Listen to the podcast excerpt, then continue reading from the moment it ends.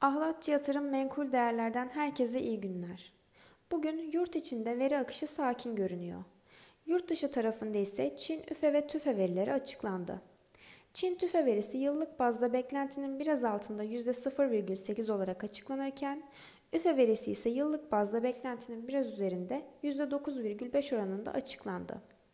Günün devamında Euro bölgesinde 14.45'te ECB faiz oranı kararını, ABD tarafında 15.30'da ABD ilk işsizlik ve ABD devam eden işsizlik başvurularını takip ediyor olacağız. Pariteleri incelediğimizde dolar TL paritesinin 50 günlük üstel hareketli ortalamanın üzerinde 8.50 seviyesinde seyrettiğini gözlemliyoruz. 8.55 seviyesini ilk direnç, olası geri çekilmelerde ise 8.45 seviyesini ilk destek olarak takip ediyor olacağız. Borsa İstanbul ise bugün yatay negatif açılış yaptı.